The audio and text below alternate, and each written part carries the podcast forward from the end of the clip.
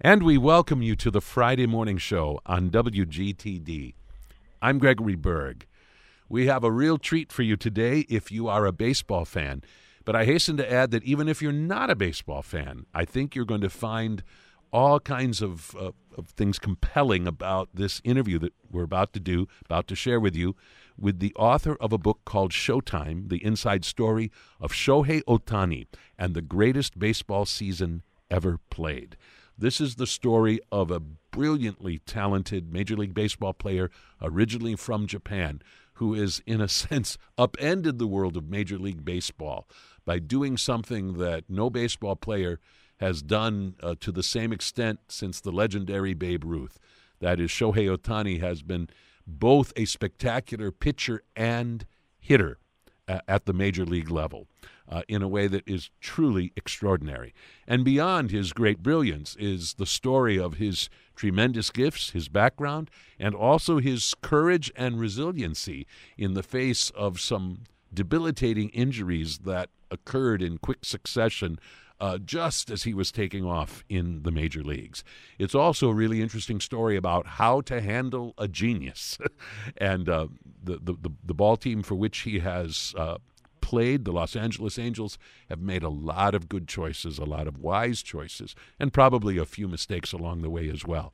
But mostly, this is a very inspiring and gratifying success story. And it's told very well in this wonderfully written book by Jeff Fletcher, an award winning sports reporter uh, who has written extensively about Major League uh, Baseball uh, for the last oh, 25 years or so. And uh, He's covered other sports as well, and is also very much uh, uh, in, involved in the world of of big time poker playing. And uh, he is uh, an award winning uh, journalist uh, who has really done a terrific job with this book, published by Diversion Books, again titled Showtime The Inside Story of Shohei Ohtani and the Greatest Baseball Season Ever Played. Jeff Fletcher, we welcome you to the morning show. Thank you very much. Happy to be here. I'm really glad we can have this conversation. Ahead of us talking about Shohei Ohtani, uh, I would love to know just a little bit about your own background that took you into the world of sports writing. Did you begin this odyssey as an athlete yourself, and was it baseball that was your primary focus even uh, uh, early in your life? Well, like most uh, kids growing up in America, I loved playing baseball when I was young, but I was not very good at it. So my career ended uh, when I was about 13, and that was it. And then uh, shortly after that, I realized that there was still a way to to have baseball in my life, and that they had to actually pay people to go to baseball games and write about them. Hmm. So that was pretty much my career goal from about the time I was 13 or 14, and I uh, went to Ohio University, which is a really good journalism school, and I was very focused on becoming a baseball writer. And uh, I started at that uh, that job in 1997. and I've been doing it for various publications ever since. I have had the pleasure of speaking with uh, several baseball uh, reporters o- over the years of doing this morning show, and uh, I always come away with a sense that they just love what they do with uh, you know kind of a rabid ferociousness. What is it about the game of baseball besides just loving the game of baseball itself, which I'm sure you do, but beyond it, are there things about the game of baseball that make it maybe particularly ripe uh, for for for reporters like you to cover the game and write about it? I think what I like about it is, uh, first of all, it's in the summer, so it's just it's in the summer and it's outdoors, so it's just more of a uh, you know relaxed kind of happy sport, quote unquote, than you know the other sports, which are you know in the winter or indoors. They just don't have the same atmosphere. And uh, I also like the way they play every single day.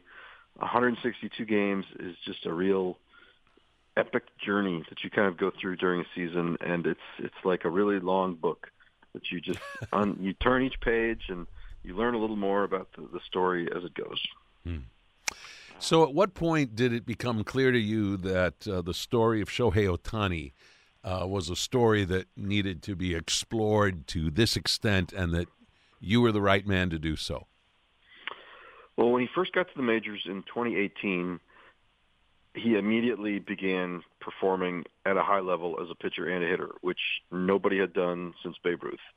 So I immediately began writing a book just that was about to be uh, on his first season in the major leagues. Then in June of that year, he got injured as a pitcher, and the story sort of was put on hold because he was suddenly not a two-way player anymore. He was just a hitter. And it didn't really come back until 2021 was the next time that he was really healthy and successful as a pitcher and a hitter. And and then during that season, he made it through the entire season. He was great the entire season. It was truly, you know, an epic, incredible season. And uh, that's when the story was revived. And I, I wrote it in about uh, two and a half months after the 2021 season. And I just think that it was it was such a historic season and I felt like somebody needed to write a book about it. And I had been the only real American journalist who had covered the whole thing from his first day he put on an Angels hat in December 2017 all the way through winning the MVP in November 2021. So, uh, you know, so if somebody was going to write it, it should be me. well, I agree. You've done a wonderful job. And I do want to add also that uh, I am so glad that this story – is not just about that epic season, that extraordinary season of, that is mentioned in, in the subtitle, but the book is really about his remarkable comeback, which in and of itself is incredibly compelling. Yeah, I mean, I think that a lot of people uh, paid attention to Ohtani when he first splashed into the big leagues in 2018. And then as he got hurt and had some struggles, I think a lot of people outside of just Angels fans might have sort of forgotten about him or given up on him or thought it wasn't going to happen. And then when it finally did happen again, you know, they kind of missed what happened in between. How did he get from point A to point B? So I hope that people uh, get that out of the book. We're speaking with Jeff Fletcher, and we're talking about his uh, new book, which is called Showtime the inside story of Shohei Ohtani and the greatest baseball season ever played. By the way, as you said about telling this story, uh, who would be some of the most important people or maybe valuable people that you got to uh, actually directly interact with in order to tell this story as thoroughly and richly as you do? Well, I had been uh, covering the Angels, obviously, every single day for the Orange County Register, the newspaper here in Southern California. So my my daily job was just to talk to pretty much everybody and anybody who works for the Angels, plays for the Angels, all of that time. So I I pretty much had daily contact with all the people around him. Some of the most important people were uh, Billy Eppler, who was the general manager of the Angels when Ohtani was first signed. Um, Mike Scioscia was the the first manager that he had uh, for uh, his 2018 season, and then Joe Maddon obviously was the manager for the 2021 season, which most of the book is about, and he also wrote the foreword. So uh, Maddon is sort of the narrator for the the season because he's the guy that the media talks to every single day. So he's sort of the one that directed the way things worked for Ohtani. Hmm. So let's uh, dig into the first chapter of the book, in which you uh, give us some really uh, interesting background into uh, where uh, Shohei uh, Ohtani comes from, both geographically and also in terms of, of his parents. I can't find it right now, but I'm pretty sure you make some mention at some point that that this community from which he comes in in Japan is from a part of the of, of, of the country that is not particularly uh, thick with great baseball players. Do I remember right that it's maybe the, the climate or something that makes it not exactly yeah. baseball country? Yeah, uh, Oshu is a city in the Iwate prefecture, which you know the comparison was given to me was it's kind of like Minnesota, which I guess will also be sort of like Wisconsin in the United States in that it's uh, it's cold a lot of the time and it's just not really a great baseball hotbed. And yet somehow uh, that's where Shohei Ohtani comes from, and one of the reasons, of course, would be his uh, very very gifted parents. Tell our listeners a little bit about them. Uh, well, his father was uh, uh, played baseball in kind of an amateur league with the uh, he worked at a Mitsubishi factory, and uh, he was uh, very interested in baseball. And you know, he said that he didn't really uh, spend a lot of time with his his older son. You know, when he was playing baseball as a, as a youngster, and then when Shohei, you know, started playing baseball, he really wanted to to get himself more involved. So he did spend a lot of time with him, and uh, Shohei was a they call it a Yakyu Shonen, which is just a a kid whose focus is just nothing but baseball. That's all he loves, and that was really what he was uh, when he was a little boy. I had not intended to ask you this, but it just pops in my head as something that maybe you can shed some light on. Can you help us understand why baseball is such a big sport in Japan? What is it about baseball and Japan that makes that such a, an easy and impressive marriage? You know, I think base, Japan was really just exposed to baseball in a way that you know other countries, you know, like in Europe, just were not. Uh, you know, there was a, a tour. Uh, Major League Baseball did a tour in Japan back in the 20s. You know, Babe Ruth played over there, hmm. and people really kind of liked it. And then there were some Negro League teams that did some tours over there in uh, in that same period, and it just sort of stuck uh, in a way that you know it it didn't catch on you know in really other countries. It's it's baseball is one of these sports that's played you know in North America and Latin America and Japan, and it's not they don't play it in Africa, they don't play it in Europe, uh, they don't play it in Russia, so it's just kind of an interesting uh, way that it just sort of picked up over there. Absolutely.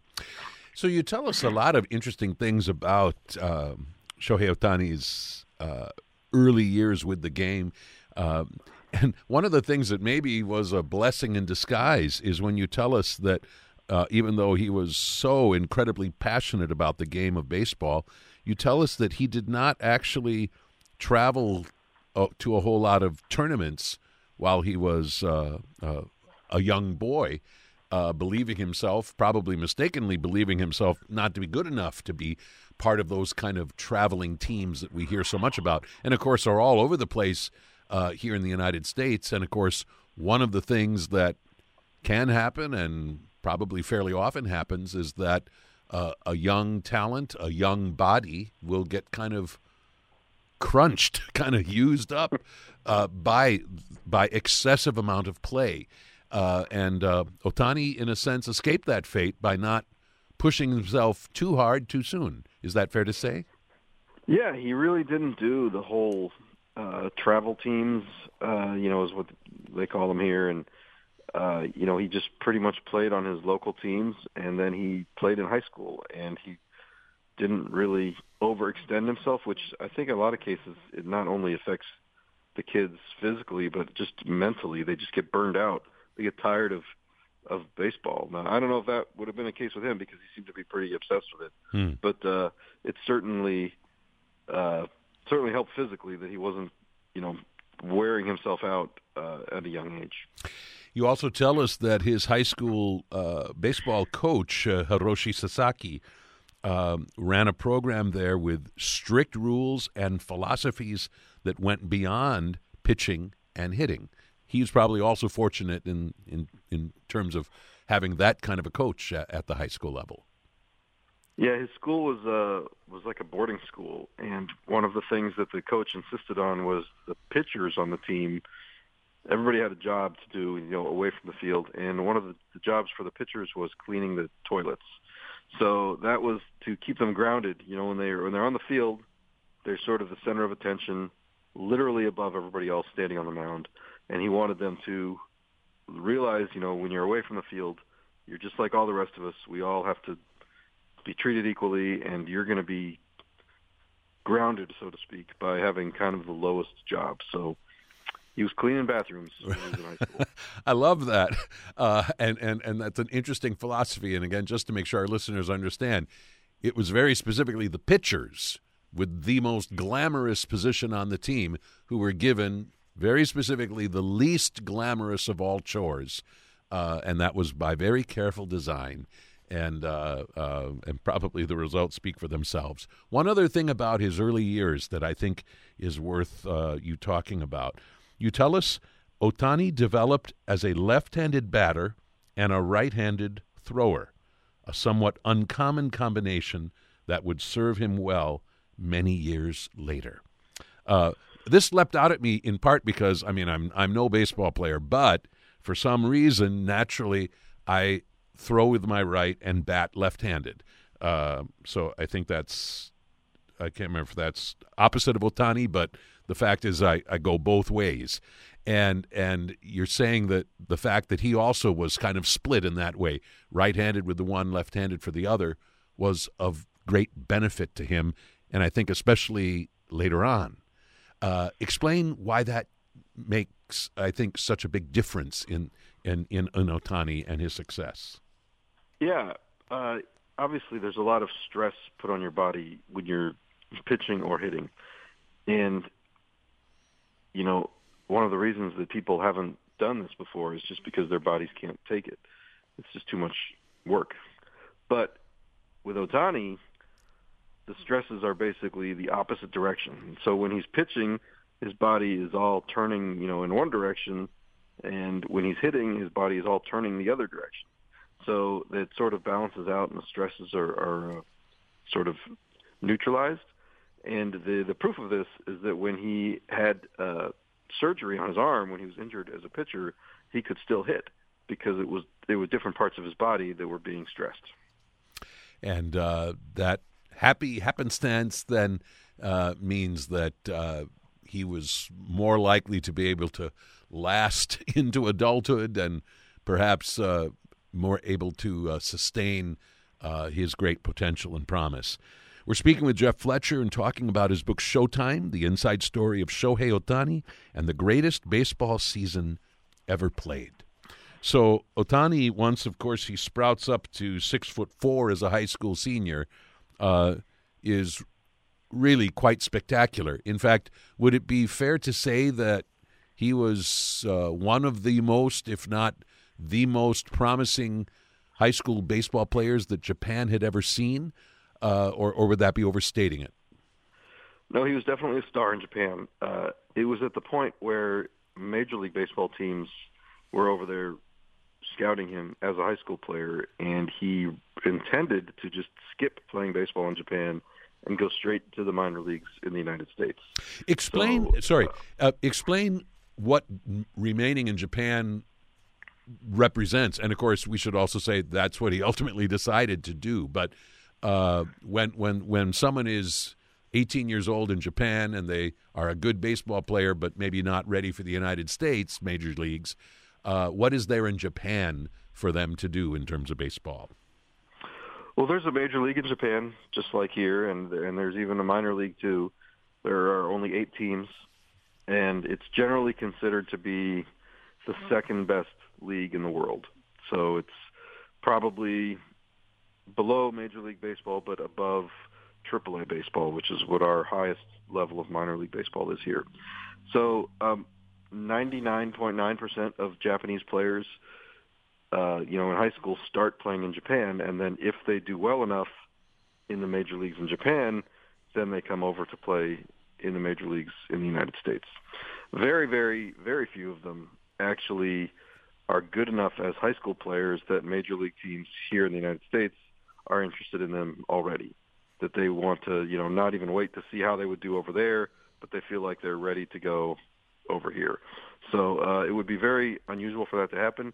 And also, in Japan, they would sort of view that as a little bit of an insult to the country hmm. that you would just skip out on playing in front of your native fans. Nevertheless, that is what Ohtani's intentions were.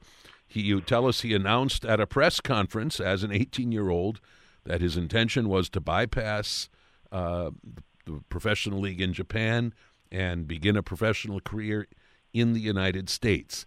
Uh, something actually ended up uh, changing those those plans, and it has something to do with what I guess is the draft, the the baseball draft in Japan, and a chance that one of those eight teams took uh, in drafting uh, the reluctant Ohtani. Tell us more about that and how it ultimately played out. Well, the draft works a little differently over there. Uh, actually, it's not just one team that can draft you. Actually, multiple teams can draft you, and then there's uh, some process which I don't fully understand that the uh, one of the teams ends up getting you. But in Japan, pretty much all the teams just did not draft Ohtani because he said he was going to go to the United States. But one team, the uh, Nippon Ham Fighters, sort of did things in a different way over there. They had a lot of non-traditional methods of doing things, and they were kind of the out-of-the-box team in Japan. And they said, you know, we think this this kid is so good, and we have an idea that we could keep him here. So we're going to draft him, and we're going to convince him that if he stays here in Japan, we're going to let him be a two-way player. We're going to let him pitch and hit, which nobody did even in Japan. And really, Ohtani hadn't even occurred to him that he could do it because nobody had done it, and he was planning to just be a pitcher. So uh, they convinced him that if he would stay in Japan, that they would give him the opportunity to do that, and also that if he started his career in Japan, it would give him a better shot at succeeding eventually in the United States. They knew eventually he was going to go to the major leagues. They just wanted to have him start there, and he agreed with them, and that's what he did. Hmm. Uh, it's somebody who's associated with the team who uh, provides one of the best quotes in your book, I think, uh, when he says about Ohtani if a person has the possibility to do everything, we need to look at that person and his talent and bring his skills along all at the same time. It's like Michelangelo and Einstein. They could do art and science, everything. As a scout, I have to look at the person and his abilities and see if this high school player was capable. Ohtani is the player who changed my way of thinking.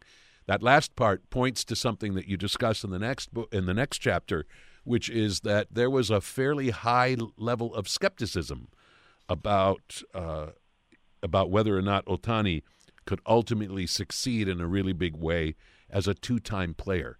With his talent so clear, uh, what was the root of that skepticism?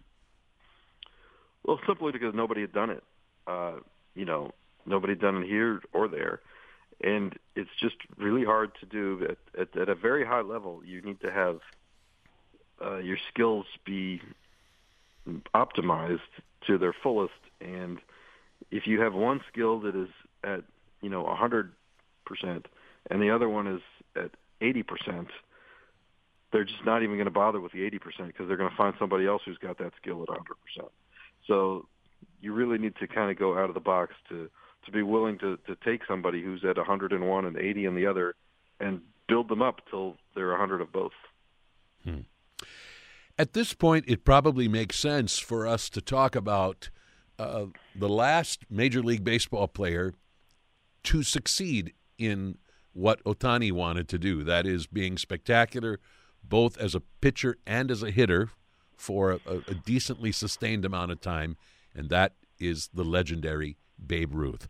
I really appreciate the time you take uh, in the second chapter of your book to uh, remind us about this aspect of Babe Ruth because I think so many of us, at least here in America, think of him only as a hitter and don't remember that uh, early in his career he was a two way threat, uh, the likes of which we really haven't seen since. Tell us more about Babe Ruth's legacy when it comes to this. Babe Ruth started out as a pitcher and uh, eventually in his career his team, the Red Sox, realized that he was a really good hitter too, and sort of by happenstance, they they forced him to. Uh, they didn't force him. The uh, circumstances created this situation where he started playing positions other than pitching on the days he wasn't pitching, and he really hit very well. And then all of a sudden, he decided he didn't want to pitch anymore because he liked hitting better. And there became kind of a fight over the two years that he did both. That he didn't really want to do both. He wanted to only hit, and the Red Sox wanted him to also pitch because he was still a very good pitcher. So, uh, you know, and eventually the Yankees, of course, as we all know, got him in 1920, and the Yankees did not have him pitch at all. So what that means is there was a, you know, Ruth basically had two careers. He had his first years when he was young as a pitcher with the Red Sox, and the career that we all know that made him famous, he was a hitter with the Yankees. But for those last two years with the Red Sox, he did both and he was really the only player in baseball history up until Ohtani to have any kind of substantial success at both roles in one season. So you tell us that Babe Ruth's uh, success at pitching and hitting uh, is very different, or his pathway to that was very different from that of Ohtani's. So, in what way did Ohtani kind of enter this very rare arena in, in a way very different from Babe Ruth? Well, I mean, Ohtani's goal all along was to be a two-way player, and he never had any reluctance about doing both. He wanted to do both, and you know, as I said, Babe Ruth didn't really want to do both. He wanted to just hit, and he reluctantly pitched. So that's why they're very different. And you know, Ohtani got the chance in Japan to do both pretty much from his first season, right out of high school, and it, it wasn't great the whole time. He did have some some times where he wasn't a very good hitter at some times where he wasn't a very good pitcher. But the the team in Japan had kind of made a promise to him, so they were willing to stick it out and develop him. And then by his fourth year, he was outstanding at, at everything, and he was the MVP, and they won the championship, and and everything was great. But but it took a little while to get there. Hmm. We're speaking with Jeff Fletcher, and we're talking about his book Showtime: The Inside Story of Shohei Ohtani and the Greatest Baseball Season Ever Played. Uh, Take us inside the decision that Ohtani made uh, after five seasons uh, in this Japanese professional baseball league that it was time to move on to the United States. Maybe ahead of that, just say something about uh, what ended up being beneficial uh, about those five years that he had not planned to spend in Japan, but uh, which in fact he did. Uh, I mean, one suspects that because of the tremendous success he ultimately did achieve in the United States, that something positive happened in those five years. Well, obviously, if he would have gone to the United States uh, right out of high school, he would have not have been a two-way player. He would have just been a pitcher, and we would not be having this conversation right now. So, uh, I think that you know, certainly what, what happened in Japan was the key to this whole story happening. Uh, he got to be a two-way player and he had always wanted to be a star in the major leagues, even from when he was very young. And he had had so much success in Japan that he knew, and his team, the Fighters, knew that it was time for him to go try and do it in the major leagues. So, you know, there was some thought that he might have done it after his fourth season because that was, you know, his great season. He won the MVP. But uh, he felt like he wanted to have one more just to kind of make sure that everything was where it needed to be so he did play that fifth season in Japan, and then after that, pretty much he and his team, everybody agreed, all right, now this is the time to go. Hmm. So there were some things that were made this moment, this point of transition for Ohtani, complicated. In particular, you uh, you say that in terms of b- ability to play baseball, there was no question that Ohtani was ready, but you tell us there were financial implications that clouded the issues. And it has to do with uh, kind of a change in rules uh, about how these transactions or transitions would be handled. Uh, what had just changed that made this kind of a complicated situation? So, uh, Major League Baseball has uh, guidelines for when players from outside of the United States join you know Major League Baseball, and it depends on what your age is, how you're classified. If you're either a professional or an amateur, so that's the difference between when you know a guy who had played professionally in Japan for seven or eight years and he's 28 years old comes to the United States versus a kid in the Dominican Republic who is 16 years old. The uh, the latter are classified as amateurs, and the former are classified as professionals.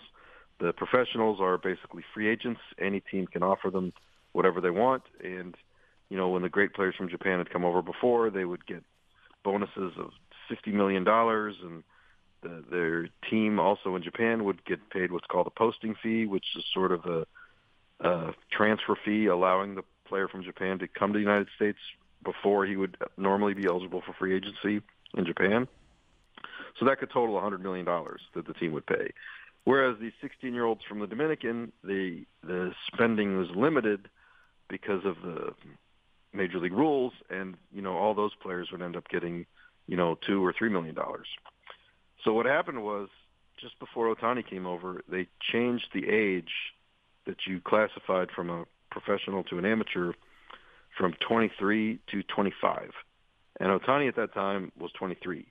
So that made him a quote unquote amateur, even though he'd played basically Major League Baseball in Japan for five years, had been a big star over there, had made a lot of money over there. But the way Major League Baseball classified him was the same as those 16 year olds from the Dominican. So that meant that a major league team could get him just for a few million dollars, which all major league teams could afford for a player of that caliber. So instead of just being able to win his services by writing the biggest check, basically teams all had the same check to write, and they had to recruit him the way a high school kid would be recruited to college by convincing him basically that their team was the place for him. So they all 27 of the 30 teams made these presentations for him, and uh, he basically had to, to pick a team based on that. Mm.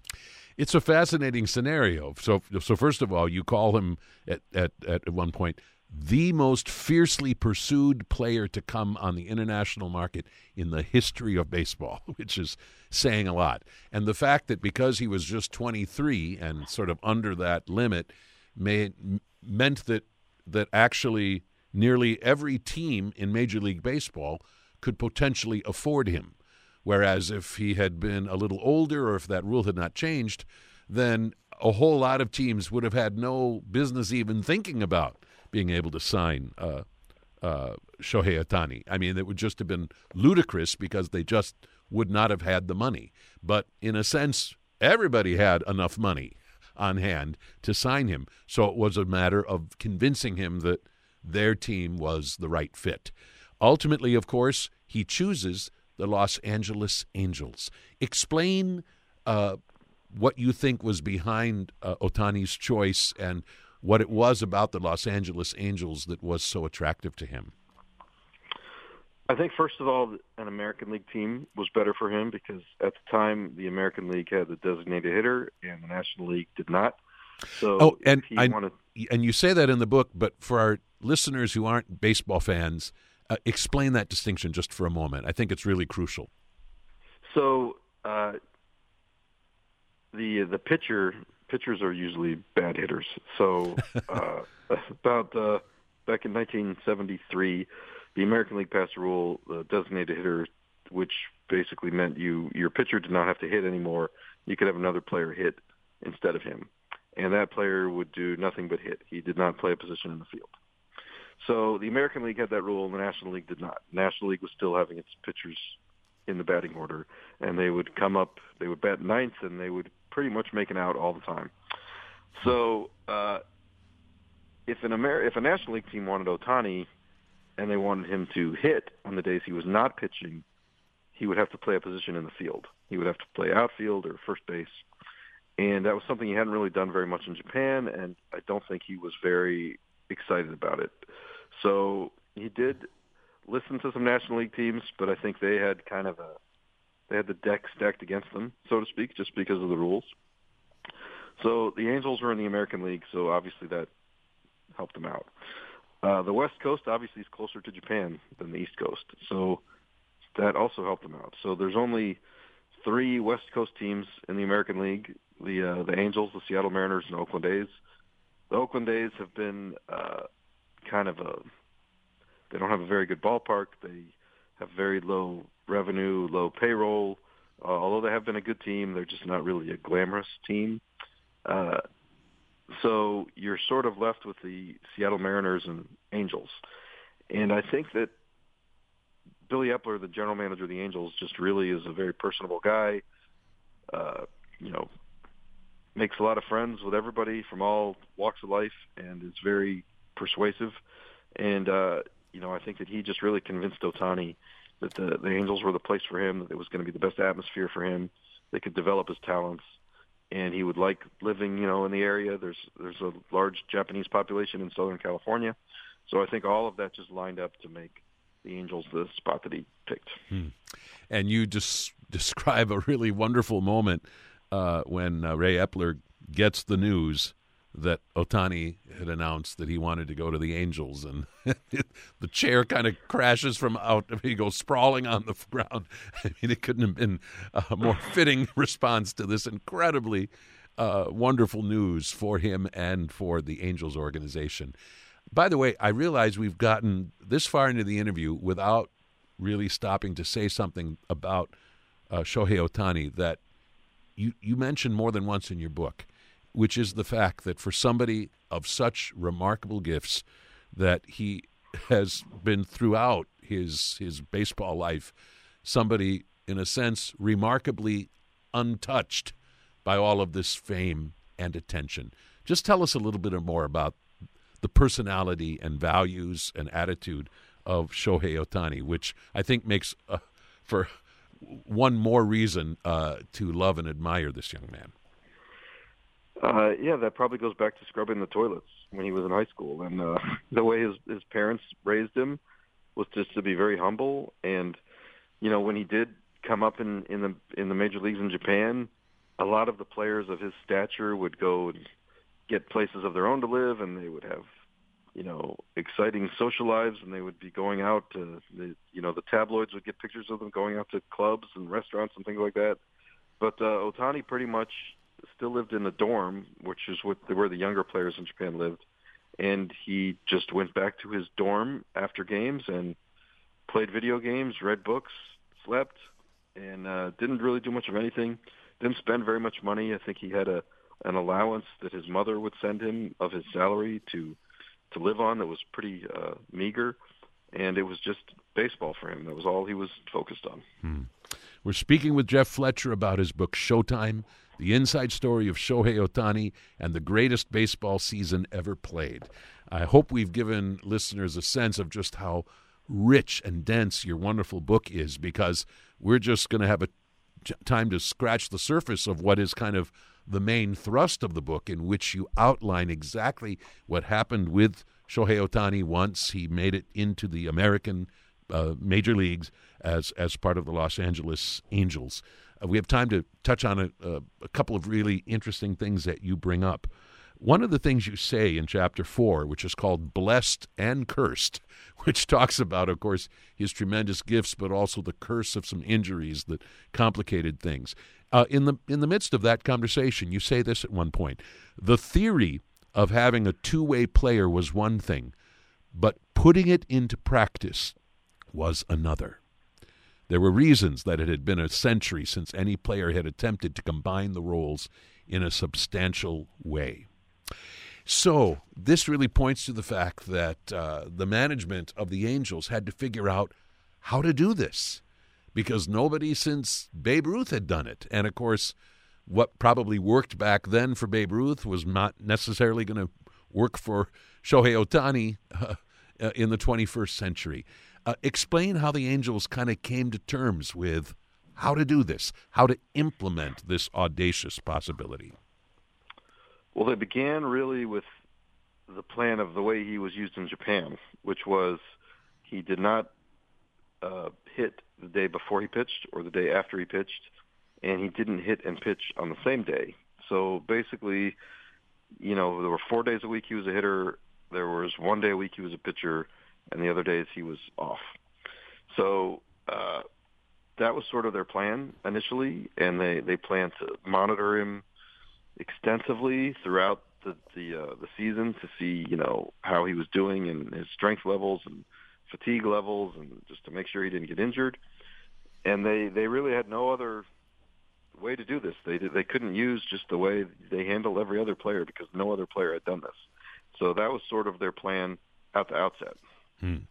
And of course, injuries actually do enter the picture, but we'll talk about that in a moment. You tell us that something else that was a little complication besides uh, injuries was that Ohtani had difficulty adjusting to the baseballs that they use in the American major leagues. Uh, I'd never heard about this before. How are the baseballs themselves different between America and Japan? They're just manufactured a little differently. So in Japan, the ball is uh, has a substance applied to it that makes it a little bit sticky, for lack of a better word. So it's easier to get a grip on it, and you know, control it and spin it the way you want to. in the major leagues, the ball is a little slicker. So uh, some people have compared it to uh, when you take the ball right out of the box, it's like a cue ball, you know, a pooled cue. It's very slippery and it's hard to really control. So you need to put some kind of uh, foreign substances on it to to get it the way you want it. And uh, Major League Baseball doesn't really like for them to do that because they can also get an unfair advantage of of making the ball do things it's not supposed to do if they go too far. So it's kind of a constant battle between the pitchers and the rules about uh, what you're allowed to put on the baseball. Uh, but it's not something that Ohtani ever had to deal with in Japan, and he had to, to deal with it right away when he got to the major leagues. Hmm. I wanted to mention that something you, you tell us about the Angels and how serious they were about trying to keep Ohtani healthy through this uh, through this gauntlet that was uh, uh facing him was that they actually traveled to Japan. And I thought this was so interesting and what a, what a, what a great idea. Briefly, just explain what took them back to Japan, what kind of information they were looking for. Well, they just wanted to know everything that the, his Japanese team knew about uh, his physical condition and the way they had treated him. And so they went back and they talked to his manager, they talked to trainers, they talked to the general manager. They went back with, uh, you know, the Angels general manager Billy Eppler and some other staff members, their trainer, their massage therapist, who was Japanese, uh, another one of the special assistants. They just wanted to to learn everything they could and kind of get baseline measurements of Ohtani uh, physically. Well, of course, ultimately, although he gets off to a great start, uh, it doesn't take too long before uh, some injuries and more than one uh, kind of interrupt what everyone had hoped would be kind of a uh, a quick move to to triumph. Uh, explain the kind of injuries and the seriousness of the injuries that uh, afflicted Ohtani uh, for the over the course of of of a couple of different seasons. Well, for pitchers, there's a, a ligament in your elbow, the ulnar collateral ligament, that is basically the uh, it's it's a ligament that doesn't really get stressed in your normal life, but when you're pitching, which is a very unnatural movement, eventually that ligament is going to get stressed and fail for almost all pitchers at some point. So the question was probably not necessarily if or when, but uh, not necessarily if but when. And uh, the Angels realized that Ohtani, his uh, UCL was uh, was slightly damaged before they even got him. They knew this in advance, but were still willing to take the risk because there was such a small financial investment in Ohtani, and they were going to have him for at least six years once they got him. And even if you know the ligament failed and he had to have surgery, they would still get plenty of years out of him. So what finally happened though in uh, June of 2018 in his rookie year was uh, he was pitching a game and didn't feel right, and uh, he had a an a, uh, MRI exam, and sure enough, that ligament had failed, uh, but it wasn't completely torn. So what the question was was, do they have surgery, which is usually what has to happen when the ligament is torn, or do they just try some other ways to to rehabilitate it without having surgery? And what they eventually decided was because of sort of the time of the year, if he had the surgery, he was going to miss the entire 2019 season anyway. And if he tried to rehab it without having the surgery, uh, he had a chance to to come back and, and play in 2019. And if he tried that and failed, he would still just miss the 2019 season. So there was no real risk to to giving it a try. So they tried uh, stem cell therapy, uh, platelet-rich plasma therapy, which are both sort of new age kind of treatments that sort of help the body heal itself. Uh, they don't work great, but there's really no risk in trying them.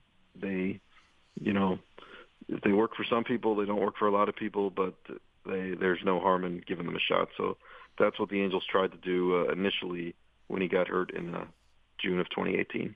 Hmm. Well, let's leap ahead to the dramatic uh, events of April 4th, 2021. Uh, and this is how your book essentially opens with your prologue, in which you talk about this moment. Leading up to this, of course, Ohtani had, in a sense, lived up to uh, the great hype surrounding him for a couple of months, and then it kind of goes away and then goes completely away as he's laid up with the injuries that you were just uh, recounting to us. So, on April 4th, 2021, where was Ohtani in his Major League Baseball journey? and what happened on this remarkable night? Well, there was certainly a lot of skepticism about him coming into the 21 season because you know the injuries and some other ineffectiveness he'd had. He just wasn't really very good in 2020. He himself described the season as pathetic, and uh, a lot of baseball was, had sort of given up on him.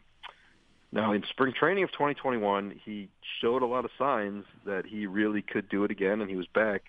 But that was just spring training. We still weren't really sure. You know, kind of cautiously optimistic. But then in that first game that he pitched, he in the top of the first inning, he threw several fastballs 101 miles an hour, which is basically pretty much as hard as any major league pitcher can throw.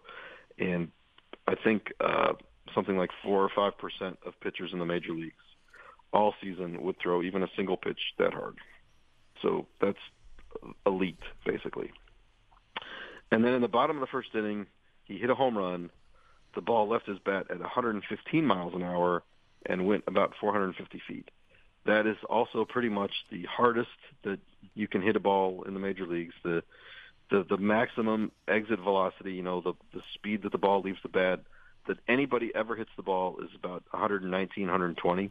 So the guys that can hit even one ball at 115 are very few. I think it was about you know five or six percent in all the major leagues.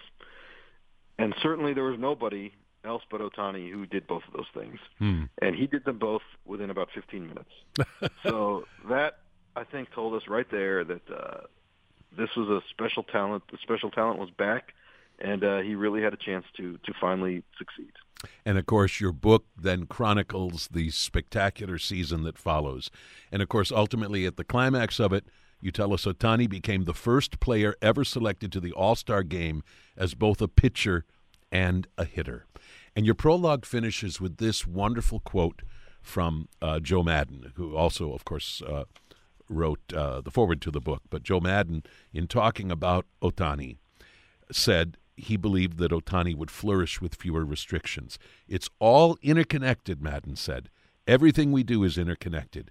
He is very a very introspective, bright young man who loves to play baseball. Let's stay out of his way, let him play baseball, and see what happens. And then you go on to say, what happened was historic. Your book chronicles it all so remarkably well. The book again is titled Showtime The Inside Story of Shohei Ohtani and the Greatest Baseball Season Ever Played, published by Diversion Books. And by the way, it has plenty of photographs that capture uh, Ohtani and some of his uh, very, very fine teammates of the Los Angeles Angels in action. Jeff Fletcher, thank you so much, and congratulations on a wonderful book. Thank you very much for your time.